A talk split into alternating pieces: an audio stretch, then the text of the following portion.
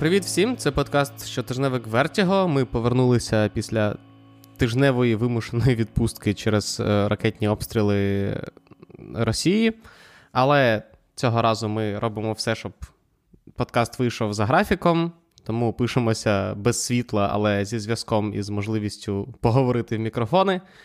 Починаємо, як завжди, ми з Микитою. Микита, привіт. Привіт. Говоримо про новини і новинки зі світу кіно і серіалів. І е, почнемо з новин минулого тижня, які не можна не обговорити. Це заміна Боба на Боба в Діснеї. А саме е, той факт, що Діснею знову знову очолив Боб Айгер замість Боба Чапика, який прийшов йому на заміну два роки, здається, тому. І неочікувано поступився колишньому начальнику місцем на чолі Діснея.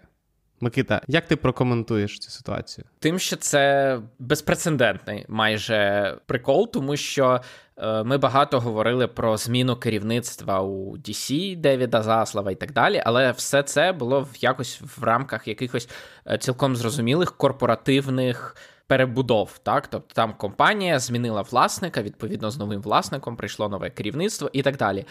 А тут просто поперли поганого працівника, і на його місце знайшли колишнього працівника. Жодних інших причин заміни Боба Чапика, крім того, що він поганий менеджер, не було. І саме це найбільш дивно, тому що на такому рівні, як правило, люди працюють до, доти, доки поганих менеджерів не міняють, маєш на увазі, так? На такому рівні, так, в принципі, якщо ти якщо вже вже CEO Діснея, так, то ти сидиш, поки там не зміниться все керівництво. А тут просто прикол в чому? В тому, що Айгера сильно любили як е, творче крило, скажімо так, Діснея, тобто продюсери, режисери, актори. Він звідти, він з ABC, він з телеканалу ABC, тому він якраз з цього крила. І він при цьому цілком е, його так само цінували і акціонери, і рада директорів, і е, там же ж у Діснея величезне ще крило парків, парків розваг. Угу. І там, відповідно, у нього теж все було добре. А Чапек він прийшов на цю посаду якраз з парків. Він одразу почав не з тієї ноги з креативним крилом, настільки, що навіть якщо е, ти пам'ятаєш, Скарлетт Йогансон подавала в суд на Дісней, і з нею доводив, ну, довелося залагоджувати справу ну, в досудовому е, процесі, щоб це не, не дійшло до суду, тому що їй обіцяли по контракту, що фільм Чорна вдова вийде в кінотеатрах, а він натомість вийшов одразу на Disney+, і відповідно вона втратила купу грошей як роялтіс. Відповідно, він не з тієї ноги почав з креативним крилом, е, з парками, з яких він виріс, все було дуже погано, тому що там вони почали підвищувати ціни, скорочувати персонал і так далі. І е, навіть з радою директорів, яка по суті і вибрала його на цю посаду, е, теж було не все добре, тому що вони були дуже незадоволені тим, як він презентує роботу компанії. Відповідно, не так давно минулого тижня у них був е, дзвінок, на якому він презентував е, результати третього кварталу фінансового, і у Діснея все погано. Але при цьому він ніби як не дуже серйозно до цього ставиться. Він розповідає про те, як там класно зайшов Мікі Хеллоуін в Діснейленді. І тому це не оцінили по суті ніхто, і в компанії у нього фактично не залишилося людей, які б за нього вписалися. І тому його просто безцеремонно фактично замінили на людину, яка всім подобається, і з якою у всіх. Е, ну, власне, це Боб Айгер, і з якою всіх найкращі сподівання. Тому це настільки, скажімо так, було безцеремонно, що навіть йому ніхто не подякував за роботу. Що, типу, це були складні два роки, тому що пандемія, закриті за кінотеатри. Микита? Ну, зазвичай дякують. Зазвичай дякують. Тобто, зрозуміло, що свої гроші і свій золотий парашут він отримає, але він не заслужив подяку ні в е, листі ради директорів, яка оголосила, що Боб Айгер повертається, ні в листі Боба Айгера, який сказав: Я повертаюся. Мені здається, що Боб Айгер просто вчасно зрозумів, що він не хоче сидіти на чолі компанії під час пандемії, і на час пандемії взяв собі невеличку відпустку. Так, тому що коли оголос... ну, на той момент, коли його призначили новим CEO, він був десь у Середземному морі на власній яхті. Ну от. Тому не знаю. Ну е, Айгер найуспішніший е, CEO Діснея з часів, напевно, самого Діснея. Відповідно, його повернення. Ну, подивимося, звичайно, як що, що буде зараз, враховуючи, що. Ну, але знову таки, не можна сказати, знаєш, що там що Айгер керував Діснеєм в часи його розквіту, а отут от е, кризовий менеджмент і е, що в нього вийде зараз. Він на секундочку людина, яка витягнула Дісней з кризи в 2006 році, починаючи з 2006 року. І відповідно в нього перша книжка. А, ні, здається, в нього просто він в минулому році буквально випустив книжку е, свою біографію. І у відпустці цій своїй займався тим, що писав книжку про кризовий менеджмент. І от зараз в нього, в принципі, як здається, Голлівуд Reporter писав: є можливість дописати ще кілька глав в цій книжці, е, працюючи з Діснеєм. Але так, Айгер насправді. Враховуючи те, що ти сказав, що з ним у всіх були хороші стосунки, і він високо цінував креативне крило Діснея, то ну, нічого, крім позитиву, поки що це, ця зміна не має принести. А, так, і остання ремарка, про яку я забув, що якраз те, що ти кажеш, він цінував креативне крило. Одним з останніх рішень Чапика на своїй посаді було те, що він е, створив, скажімо так, ексклюзивний комітет із себе і CFO компанії, які б, тобто, грубо кажучи, щоб витрачати гроші, треба було йти до них і захищати цю ідею. А Боб Айгер повернувся і одразу скасував цю трійку і сказав, що як і раніше вирішувати будуть продюсери в межах своєї компанії. Тому будемо спостерігати за тим, що відбувається в Діснеї. Хоча мені так я так, мені так сподобалось, коли ти сказав, що в Діснеї все погано, так ніби Дісней не компанія того розміру, в яких все погано, це означає там падіння акцій на певну кількість пунктів. Ні, вони, вони, якщо рахувати Disney+, то вони там 3 мільярди, здається, втратили, чи півтора мільярди. Тобто в мільярдах вимірюється кількість. Що втрат. Діснею ті, що Діснею ті 3 мільярди, я тебе прошу. Це теж правда. Вони он, на на тому, що підвищили ціни в парки розваг, ці 3 мільярди заробили, а то й більше. Е, перейдемо до інших новин ринку, а саме те, що з неочікуваного боку взагалі підійшли ці новини, і е, очікується, що дві найбільші компанії, які е, знімають фільми жахів, а саме Atomic Monster Джеймса Вана і е, Blumhouse, хорошого знайомого Микити. Так, я аж 5 хвилин з ним розмовляв. Джейсона Блума об'єднуються. Об'єднуються, але при цьому вони не будуть єдиною компанією. Тобто це буде просто дві компанії, які I don't know, об'єднані парасолькою. Я не знаю, як це. Це якийсь складний, це вже бізнес пішов. Я в бізнесі не дуже тямлю. І... Так, це ж не бізнес-вісник, а кіновісник. Тому що це означатиме для кіно? Для кіно це означатиме те, що е, збільшиться кількість е, горорів. Тобто, як пояснював Джейсон Блум, це злиття дозволить компаніям випускати замість трьох-чотирьох фільмів на рік. Вони десь будуть випускати шість горорів на рік, причому таких середнього бюджету. Тобто, ми знаємо, що і е, Ван і Блум відомі тим, що вони там знімають фільми за 5 мільйонів, а заробляють на них 45 мільйонів. І це вже хороші прибутки. І відповідно, ідея в чому е, зараз горор це крім супергероїв, єдиний, взагалі єдиний жанр, який відбиває свої гроші в кінотеатрах. Тобто цього року вийшли Смайл е, в кінотеатрах, який заробив купу грошей, і вийшов е, чорний телефон в кінотеатрах, який заробив багато грошей. Вийшов Варвар Бербаріан від 20-го століття Фокс, який теж заробив, е, відбився і приніс прибуток. І це єдиний жанр, який гарантовано приносить гроші.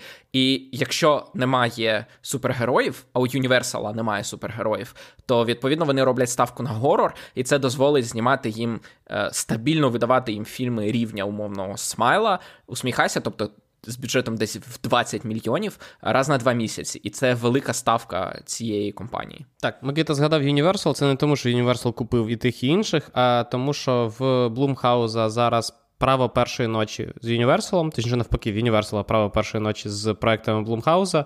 І е, проекти Джеймса Вана теж тепер будуть попадати під цю категорію. Тобто, якщо в Вана буде якийсь проект або в Блума є якийсь проект, то вони в першу чергу приходять до Юніверсала пропонувати його знімати. І як ви зрозуміли, Юніверсал, скоріш за все, його і прокатить. Це, до речі, цікаво, тому що враховуючи, що раніше Ван працював здебільшого з DC, то тут по факту Universal таким чином перекупили Джеймса Вана в DC. Хоча мені я, Ворнері, я, я, ти маєш на увазі. Ой, в DC, в Ворнері, так, в Ворнері. Хоча я підозрюю, що напевно на проекти Всесвіту закляття. Це е, не буде розповсюджуватися. Не знаю, але припускаю, що так. Припускаю, це буде стосуватися вже нових е, франшиз і ідей. А знаєш, кого ще перекупили у Warner Brothers? Legendary. Ти ти окей. Да, Legendary. Микита, це називається це називається плавний перехід. Окей, окей. Е, так, Legendary е, Pictures е, одна з е, найбільших голівудських компаній продюсерських, які займаються е, великобюджетними фільмами. Тепер буде працювати не з Ворнерами, а з Sony. Але знову таки, проекти з франшизи, які Legendary робили з Ворнерами, залишаються в Ворнерів. Це Дюна і це Годзила. І це Годзила, так. Але у Legendary величезне портфоліо. Відповідно, е, вони випускали для прикладу е, Бетменів Крістофера Нолана. Всіх вони там робили і е, Warcraft, і Jurassic World. Теж вони робили покемонів. Вони робили, тому у них величезне портфоліо. Вони працюють з блокбастерами, і це насправді дуже серйозний актив у Sony. При тому, що Sony не будуть працювати, е, точніше, Legendary не будуть працювати ексклюзивно з Sony, а будуть працювати і з іншими проектами. Наприклад, вони робили для Netflix Енолу Голмс і продовжуватимуть її робити. Але так, ну враховуючи, що в Sony, в принципі, немає власного, власного стрімінгу, то Sony стає таким найбільшим поставником контенту для стрімінгів, в першу чергу для Netflix, з яким в них ексклюзивний контракт. Перейдемо до. Це не зовсім вже е, новини е, бізнес-сторони, але і, в принципі, ми зараз продовжуємо говорити не зовсім про ті фільми, які ми колись побачимо, я підозрюю. Але на минулому тижні з'явилася новина, що Райан Рейнольдс написав різдвяний фільм для Дедпула. Але всі розмови про те, щоб його зняти, десь загубилися між е, покупкою Фокса Діснеєм. І, в принципі, зараз навряд чи ми побачимо full Deadpool Christmas Movie, Хоча я підозрюю, це була б це хороший варіант. Це я б я б такий фільм подивився. Але я не здивуюся, що він е, оживе у форматі Christmas Special, тому що, як ми будемо каза- говорити е, наприкінці випуску, е, вийшов е, різдвяний спешал вартових галактики, і мені здається, замість того, щоб витягувати одну ідею на 90 хвилин, або навіть зараз частіше 2 години повнометражний фільм, то відповідно 40-45 хвилин спешалу від Дедпула на Різдво. І я не думаю, що ми востаннє чуємо про цей проект. Е, сподіваюся, хотілося б в це вірити. Продовжимо говорити про проекти Marvel, а саме Blade, який залишився без е, режисера, знайшов нового режисера. І це Ян Деманж, який знімав е, першу серію Lovecraft Country.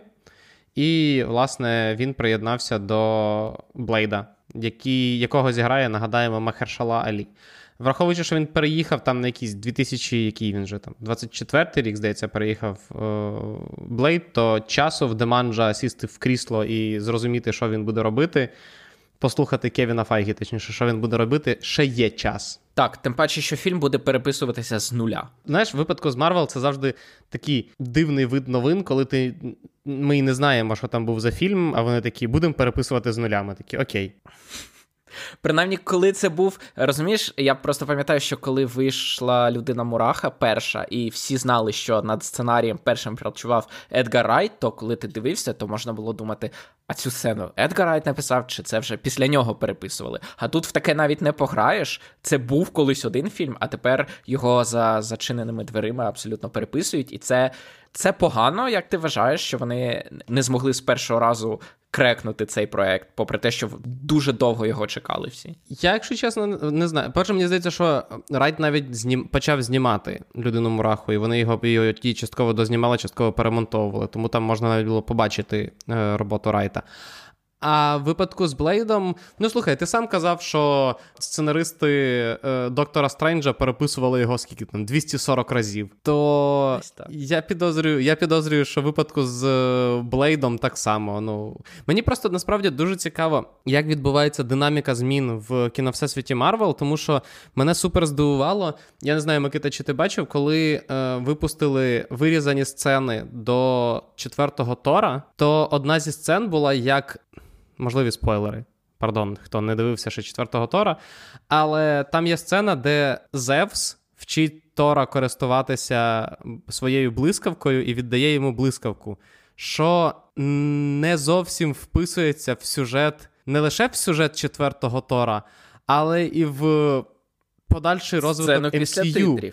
Так, і подальший розвиток MCU. І мені цікаво, наскільки гнучкий в такому разі всесвіт Марвел, тому що мені здавалося, що в Файгі все має бути супер розплановано. А схоже, що в Файгі там, я не знаю, якісь знаєш, прописані основні напрямки роботи, а все інше воно може змінюватися. У Файгі розплановано все так, як у Роулінг перед першою частиною.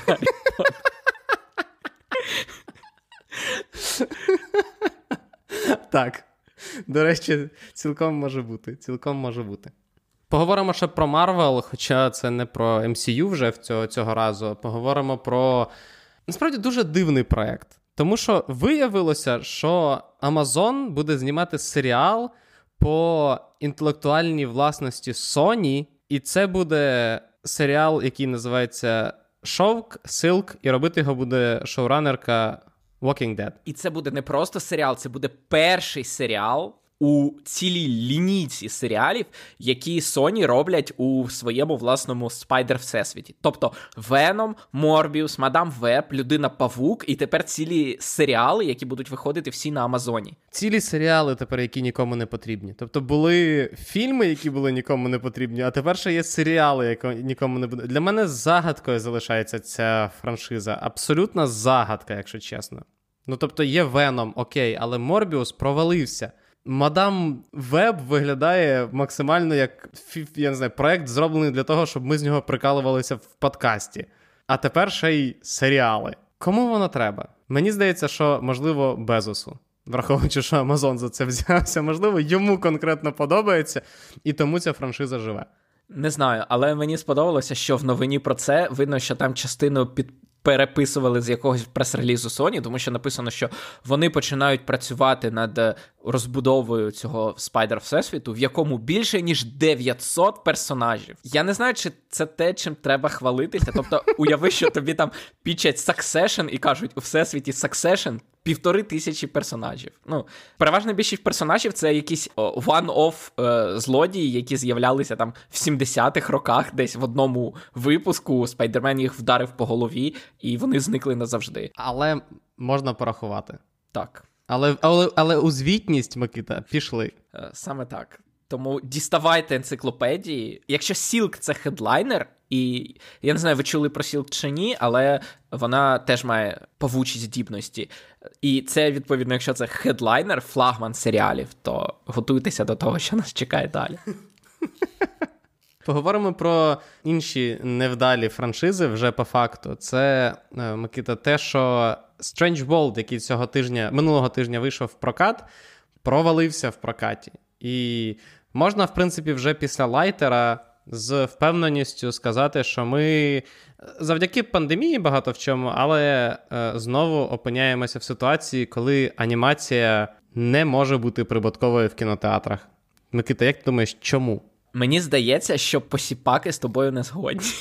Е, Окей, окей. Але знову таки, е, це та сама ситуація, яка була на початку 2000-х, коли був DreamWorks, який, в якого був успішний шрек. І був е, Дісней, який ніяк не міг скласти кінці з кінцями. І був Піксар, який, по факту, самі Дісней зараз е, суттєво підрубали е, за допомогою Disney+. Це правда. Але е, я не знаю, можливо, це буде, знаєш, епоха Боба Чапека, тому що де Юре номінально цей провал все-таки був за його каденції. І от зараз прийде Боб Айгер і будуть е, золоті сторінки анімації, тому що е, від, от, скажімо так, ренесанс. Мультиплікації Діснея, який почався з Tangled, заплутаної історії, а потім продовжився крижаним серцем, е, Ральфом Руйнівником, і, можливо, закінчився Енканто, але це було якраз за Боба Айгера. Я з тобою, Микита, не зовсім погоджуся, тому що мені здається, що ренесанс Діснеївської анімації почався з Болта. І я можу сказати, чому я так вважаю. Ну, давай. Тому що це був перший проект, який, в якому, участь в якому брав Джон Ласетер, коли він став на чолі Disney Animation. Просто якщо хтось пам'ятає, але більшість, напевно, цього факту не знають, я нагадаю, що саме пер, першою, насправді, типу, першою дією Боба Айгера на чолі Діснея була покупка Pixar. Він прийшов в Дісней якраз в момент, коли Pixar, в Pixar закінчувався контракт з Діснеєм. Вони не домовилися з попереднім. Господи, хто ж тоді був? Айснер? Да, Боб Айзнер, точно, всі Боби. В Діснеї одні Боби на на, на чолі. Можливо, це можливо, це секрет. Можливо, тепер е, Дісней в лихоманці шукає нового Боба, який би його замінив. Що, Можливо, Чапика вибрали, тому що він був єдиний Боб у топ-менеджменті. Так, але Айснер відмовився е, купувати Pixar. Джобс готовий був е, на це, готовий був е, власне продовжувати розбиратися з Піксаром самостійно, але Айгер вчасно зрозумів, наскільки важливий Піксар для Діснея, і викупив його за на той момент величезні 7 мільярдів. І, власне, я колись навіть про це писав на е, Vertigo статтю про те, що він не просто купив Pixar, при тому, що в Піксара залишилася абсолютна автономія, але він ще й домовився, що Бласетер і Ед Кетмол, який на той момент був президентом Піксара, зайнялися Disney Animation, які якраз були в упадку на той момент. І якраз завдяки Ласетеру і е, Кетмолу Disney Animation знов повернувся до того, що казав Микита, до Tangled, до Frozen. І буде цікаво, якщо зараз Айгер прийде і знов наведе порядок. Це буде. Цікав... Цікавий приклад повороту історії. Відповідно, я не пам'ятаю, казав ти чи ні, але мультфільм втратив уже гарантовано 100 мільйонів доларів. Так, давно такого не було в Діснеї, якщо чесно. Ну але знову таки, тут це все, якщо спробувати пошукати причини, то. Хоча окей, мені складно зараз судити з України, особливо під час війни. Я взагалі не розумію, що відбувається на американському ринку, але мені завжди мені чомусь здалося, що Strange World отримав набагато менше якось Це факт. Він він майже не отримав маркетингу. Принаймні так, не такий так. маркетинговий пуш, як був у Encanto, наприклад, який вийшов рік тому. Так, і враховуючи, що Дісней ніколи не шкодував грошей ні на піксарівські прем'єри, ні на свої прем'єри, то і баз насправді, хоча в база, напевно, навіть більше була е, маркетингова кампанія, і в Strange World, який так ніби, ну, це знаєш, він був схожий скоріше на якийсь, я не знаю, фільм Direct, Direct до Disney Plus, якщо чесно, враховуючи, як вони його промоутили. І тому подивимося, подивимося, що буде далі. Подивимося, що буде наступне. Але хочеш одну теорію? Давай.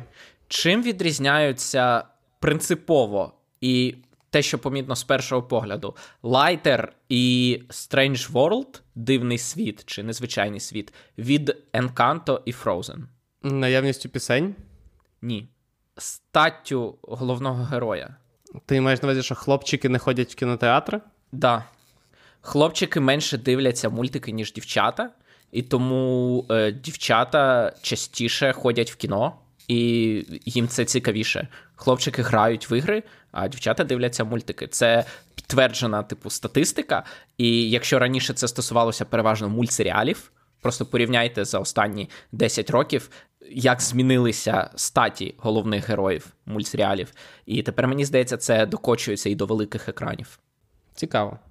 Цікаво. Перейдемо до позитивних новин для мейджорів, а саме до того, що Yellowstone б'є рекорди і вчергове нагадує, що якщо Микита ми з тобою не дивимося ці фі... ці серіали, то ці серіали все одно можуть бути мати набагато більшу аудиторію навіть за гру престолів. І за володаря перснів. І, і за, за володаря все. перснів. І за так. і за абсолютно все, тому що так е, цього року ми казали, що Єло... була прем'єра Єлоустона кілька тижнів тому. П'ятого сезону, і відповідно ця прем'єра стала найрейтинговішим телесеріалом цього року, побивши так і Гру престолів, ну, Дім Дракона, і Володаря Перснів, і всі прем'єри Netflix, включаючи Монстра і Дивні дива. Так. Тому е, найпопулярніший по цифрах, найпопулярніший серіал Америки. Так. Е, Вітання Тейлору Шерідану. Абсолютно. Причому, що цікаво, це те, що сам Тейлор Ше... Просто ми з Юрою жартували, що це серіал для республіканців, але сам Тейлор Шерідан цьому опирається, і в принципі це не зовсім так. Тобто, я не хочу, щоб склалося враження, ніби у нас до нього зневажливе ставлення. Це не республіканська пропаганда. Він там, в тому числі, і про права корінних американців, яких відтісняють. Тобто, це не те, що там якась республіканська повісточка відробляється. Просто це більш універсальний серіал, який зрозуміліший набагато більшій кількості американців, ніж Гра престолів. Так просто виявилося, що не всі американці люблять фентезі. Шок. Хто б міг подумати? Перейдемо до нашої регулярної рубрики, що продовжили скасували. Цього тижня тут тільки одна новина, але яка знак питання, Микита? Прекрасна, прекрасна, тому що Білий Лотос продовжили на третій сезон. Я подивився і перший, і другий. Другий ще не закінчився, тому я його дивлюся up to date, попри майже повну відсутність світла у мене. Але коли є, то я дивлюся Білий Лотос, і е, це хороший серіал. Він е, не дарма отримав всі свої статуетки Еммі, і третій сезон продовжить тенденцію, що новий сезон і нова локація для Білого Лотосу. А ще найцікавіше в цьому серіалі те, що його повністю пише і знімає одна людина Майк Вайт працює сам без сценарної кімнати і без асистентів сценариста. Він сам сідає, він сам пише весь сезон. Перший сезон це 6 серій, другий сезон це 7 серій, і він всі серії сам режисує. Нарешті, Микита. Ми з тобою не раз про це говорили, і ти мені намагався довести, що не може одна людина писати серіал. Може. Окей, ми знайшли одну людину в сучасній індустрії, яка це робить. Ну, Піцелатто написав перший сезон True Detective сам.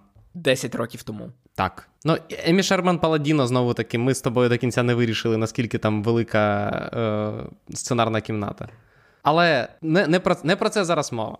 Не про це зараз мова. Е, Майку Вайту шана від нас і хвала. Чекаємо на третій сезон. І пройдемо до новин кастингу. Почнемо з того, що Стівен Спілберг як завжди, посеред Оскарівської гонки починає свій новий проект, який теж буде учасником Оскарівської гонки, звичайно ж.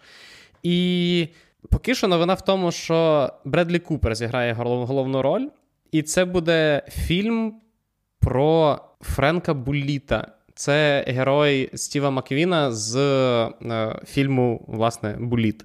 Але наскільки я розумію, це і не продовження, і не ремейк, а Коротше, чергова спроба Голівуда приховати той факт, що вони працюють вже з наявною франшизою. Або навпаки, підкреслити, що вони працюють з вже наявною франшизою. Так, або так, скоріше так, скоріше навпаки, якраз підкреслити.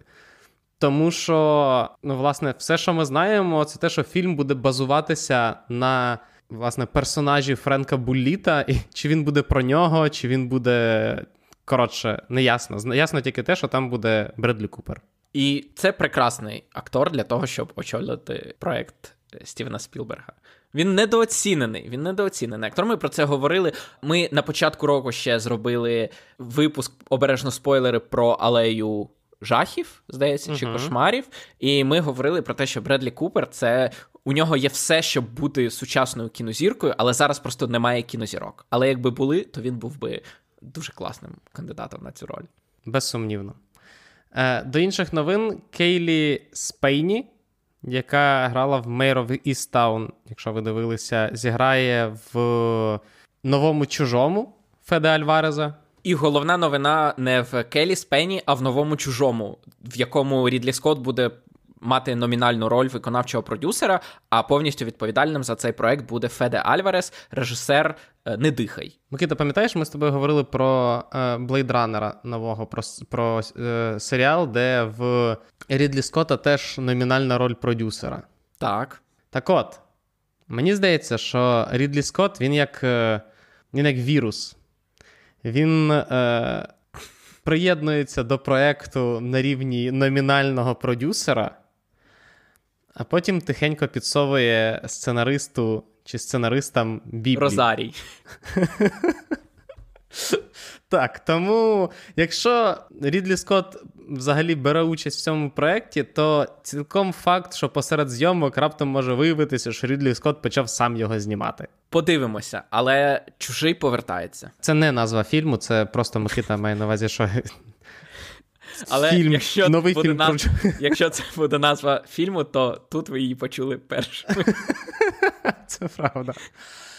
Е, інший цікавий проект це те, що новим фільмом від Джона Хіла, перший фільмом, першим фільмом якого був, був е, фільм, який називався Mid-90s, ностальгічна історія про 90-ті. Е, його новим фільмом буде фільм з Кіану Рівзом, що вже цікаво.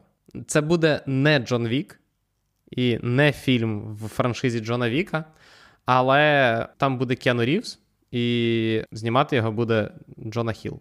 Інша нова франшиза. Ну, окей, про Джона Хіла, можливо, це не франшиза, але те, що сподіваються, буде новою франшизою, це Red Short, тобто червона майка, яку виграв боротьбу, за яку Амазон. Це буде бойовик, шпигунський бойовик від Девіда Ліча, який тільки зняв швидкісний поїзд, з Ченінгом Тейтумом у головній ролі, і було багато претендентів на цей на цей проект. І Амазон виграв боротьбу, і ми побачимо цей фільм на Амазоні. Але знаєш, що цікаво? Що? Те, що у Амазона зараз уже є в роботі теж бойовик під назвою Red One, а цей Red Short. І у Netflix є Red Notice. І вони всі майже в одному жанрі, і у них у всіх назви з двох слів, перше з яких Red, і я не розумію, це якийсь дивний збіг, чи це просто нарешті гомогенність сучасної е, культури досягла свого піку, що у нас буде три франшизи з назвою Red щось, які, можливо, будуть чимось відрізнятися одна від одної, а можливо, ні. Микита, а може просто Red is the new black? Мож, можливо. можливо. Інша новина це те, що знову таки на Амазоні вийде серіал під назвою Just Cause, в якому головну роль зіграє Скарлетт Йоханссон. І спочатку я думав, що це екранізація комп'ютерних ігор. Я теж, тому що Амазон і так вже набрав купу відеоігор, а виявилось, що ні. Ні, це про, про адвокатів. Так, це, в принципі, вся новина, яка є. Ще до короткого і цікавого, якщо вам сподобався Джозеф Квін в Stranger Things, саме актор, який зіграв Едді, то чекайте на новий фільм в франшизі Quiet Place, він там з'явиться в одній з ролей. Так, в одній з головних.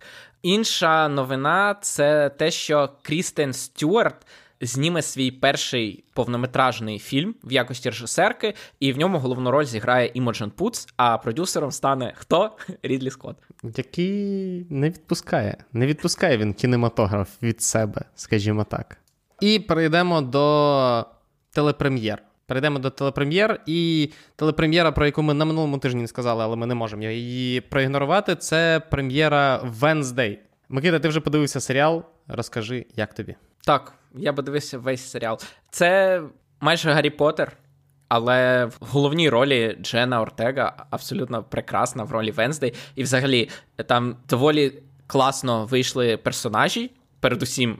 Венздей, але і інші персонажі, як жіночі, так і чоловічі, там дуже харизматичні, а сюжет доволі дитячий, мабуть, це це найкоректніше слово, яким його можна характеризувати. Він не складний, але при цьому заплутаний. Там багато е, твістів, які іноді там бувають просто для того, щоб розважити глядача. Відповідно, якщо ставитися до цього не серйозно, а просто максимально фаново, то це прекрасний серіал, який виконує те, що хоче, але копати глибоко в мотивації персонажів або в якійсь світобудову в серіалу не варто. Е, якщо ви слухаєте цей подкаст в будь-який день після середи, то на Disney Plus вже вийшов. Ну, а в нас на торрентах вже вийшов серіал Willow. І якщо ви знаєте про цю франшизу, то ви молодець. Якщо ні, то ви нормальна людина. Тому що це один з фільмів, який входить в палітру дивного кінематографу кінця 80-х, які, яка складалася з темного кристала, яка складалася з лабіринту, яка складалася з принцеси нареченої, з Neverending Story і. Мені здається, ще кілька фільмів, про які я забув. Чорний казан. Чорний казан менше. Все-таки це анімація, а тут okay. все про. А тут мова про live action. І легенда, про яку я забув, де Том Круз грав головну роль, а Тім Каррі грав диявола в такому дуже впізнаваному попкультурному образі з величезних червоного з величезними рогами. От. Це все була, було дуже дивне фентезі кінця 80-х, і Willow один з представників цих, цього фентезі, який он, на Нетфліксі спочатку Dark Crystal вийшов в вигляді серіалу, а тепер на Disney Plus виходить Willow в форматі серіалу. І наскільки я розумію, це буде продовження з Варвіком Девісом, який зіграв власне в Willow в оригінальному фільмі, і зараз Е, через 20 років повертається до своєї ролі для того, щоб продовжити історію. Інші серіали цього тижня це продовження. Відповідно, мабуть, найбільш принаймні. Те продовження, якого найбільше чекаємо ми з Юрою, це другий сезон кульгавих коней, який починається в п'ятницю на Apple TV+. Погані новини в тому, що в ньому буде русня. Хороші новини в тому, що сподіваємося, вона там буде помирати, тому що він про мережу російських шпигунів в Лондоні. Так.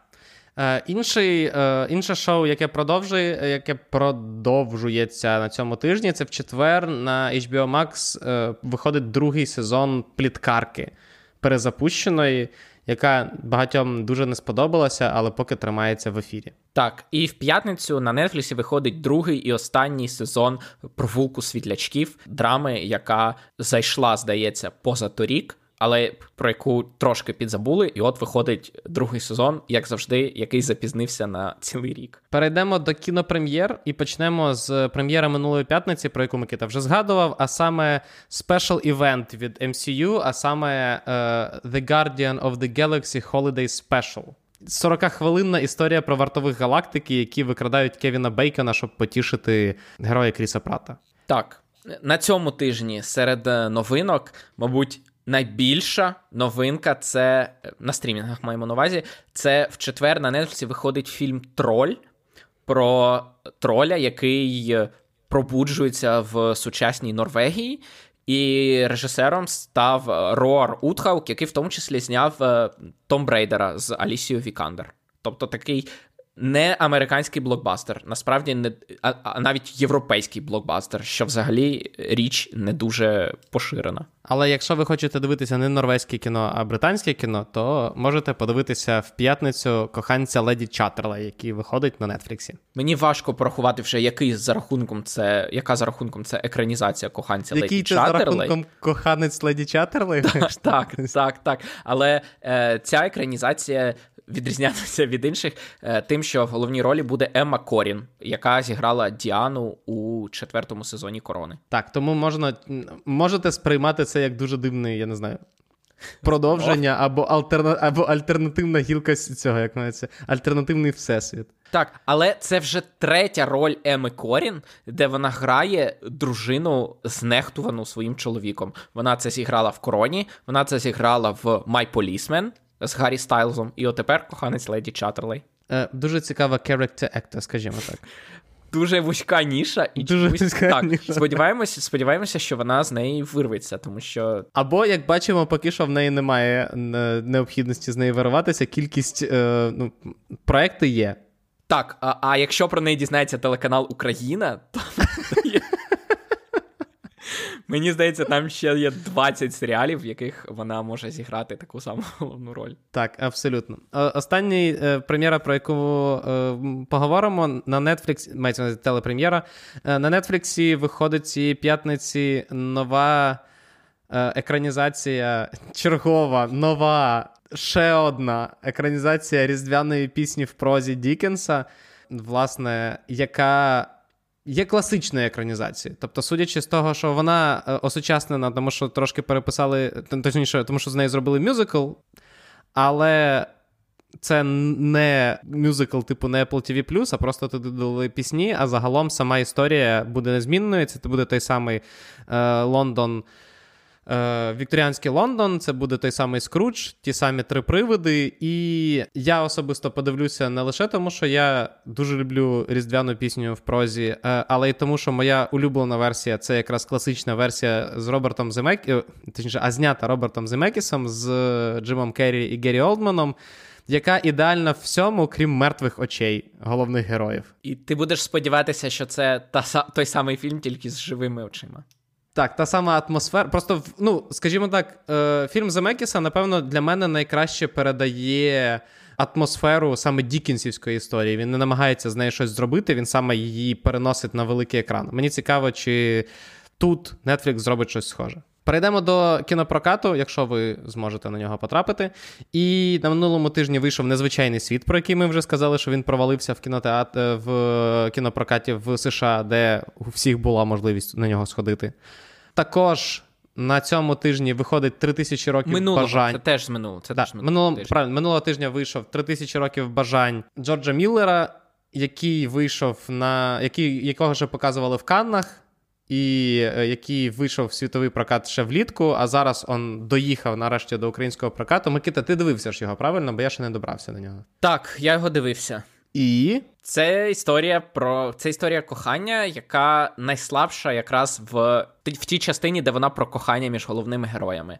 Але в плані історій, то це маленький альманах історій від Ідріса Ельби, і історії працюють е, класно, але кохання між Ідрісом Ельбою і Тільдою Свінтою працює не настільки добре, як історії. ще один проект, який вийшов на минулому тижні, це локальний наш проект. Це область героїв. Це кінореконструкція реальних героїчних історій простих українців, які відбулися за останні кілька місяців під час війни. І я не бачив, і тому я не знаю, як до цього ставитися на даний момент. Що це за проект і як він себе позиціонує? Перейдемо до кінопрем'єр цього тижня, головний з яких це, мабуть, нарешті до українських великих кіноекранів доїхав все завжди і водночас, або Everything Everywhere All at Once, also known as найкращий фільм цього року. Так, е, тому, якщо хочете. Давайте так, його треба дивитися на великому екрані, і я сподіваюся, що в когось з вас вийде його подивитися на великому екрані. До інших фільмів це фільм Люта нічка з Девідом Гарбором, е, який є різдвяним фільмом. В ньому Девід Гарбор грає Санта Клауса, який е, приносить подарунки якраз е, дівчинці в той самий час, коли її та її родину беруть у заручники. І тому Санта Клаус бере мішок і іде е, бити злочинців. Тобто, це міцний горішок з Санта Клаусом. Це не зовсім міцний горішок, але щось схоже на те. Так. Окей. Окей, ти мене заінтригував. Інший фільм, який виходить цього тижня, вже не різдвяний фільм, фільм Вищий пілотаж, в якому головні ролі зіграли Джонатан Мейджорс і Глен Пауелл. Джонатана Мейджорса ви могли бачити як Канга в е, Локі. І в е, Глена Пауела ви могли побачити як е, наглого білого чувака в останньому Топгані. Так, відповідно, Глен Пауелл в одному році е, знявся в двох фільмах, де він грає пілота е, винищувача. Так, тут е, мова йде про В'єтнамську війну і екранізація реальної історії про двох льотчиків, які під час В'єтнамської війни евакуювалися з аварії, з місця бойових дій. До інших проєктів, до українських проєктів, два проєкти виходять 1 числа. Перший це фільм, який мав вийти давно, але просто війна змінила плани прокатників. Фільм я випускає фільм Коза Ностра Мама їде, е, який розповідає про героїню Ірми Вітовської, яка відправляється на заробітки в Італію. Точніше, е, відправляється в Італію до своєї дочки, яка народила дитину, але вона їй, виявляється, не потрібна. Мама, а не дитина. Е, і тому е, головна героїня влаштовується е, в Італії на роботу в сім'ю, яка виявляється мафіозною сім'єю, і, власне, це комедія, яка обігрує цей факт. Це хороший хай-концепт, і цей серіал виграв той пітчинг Держкіно, на який він подавався. Власне, це було перше місце, наскільки я пам'ятаю. Найкращий фільм свого пітчингу. Е, Останній проект, про який ми говоримо, це фільм Обмін, який розповідає про події російсько-української війни, але не про фазу повномасштабного вторгнення, а про попередню фазу в- е, боїв на Донбасі, і розповідає про те, як головний герой намагається допомогти е, з обміном полоненого сина. Е, На цьому все. Дякуємо, що слухали. Е, Дякуємо нашим ЗСУ і нашим енергетикам, і всім і комунальникам, і всім людям, завдяки яким ми е, можемо жити в даний момент в мирі, частково в теплі, частково зі світлом, частково з водою. хоча б так. Але це те, з чим маємо жити зараз. Тому не забувайте ставитися з розумінням до ситуації, плюс підтримувати ЗСУ, підтримувати наших військових, тому що вони там мерзнуть на передовій і, попри все, відбивають атак, атаки ворога і контрнаступають. Тому підтримуйте ЗСУ, донатьте, підтримуйте волонтерів, підтримуйте всіх, хто цього потребує зараз.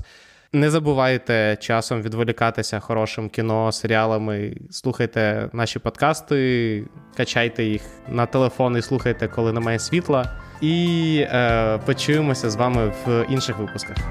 До зустрічі. До побачення.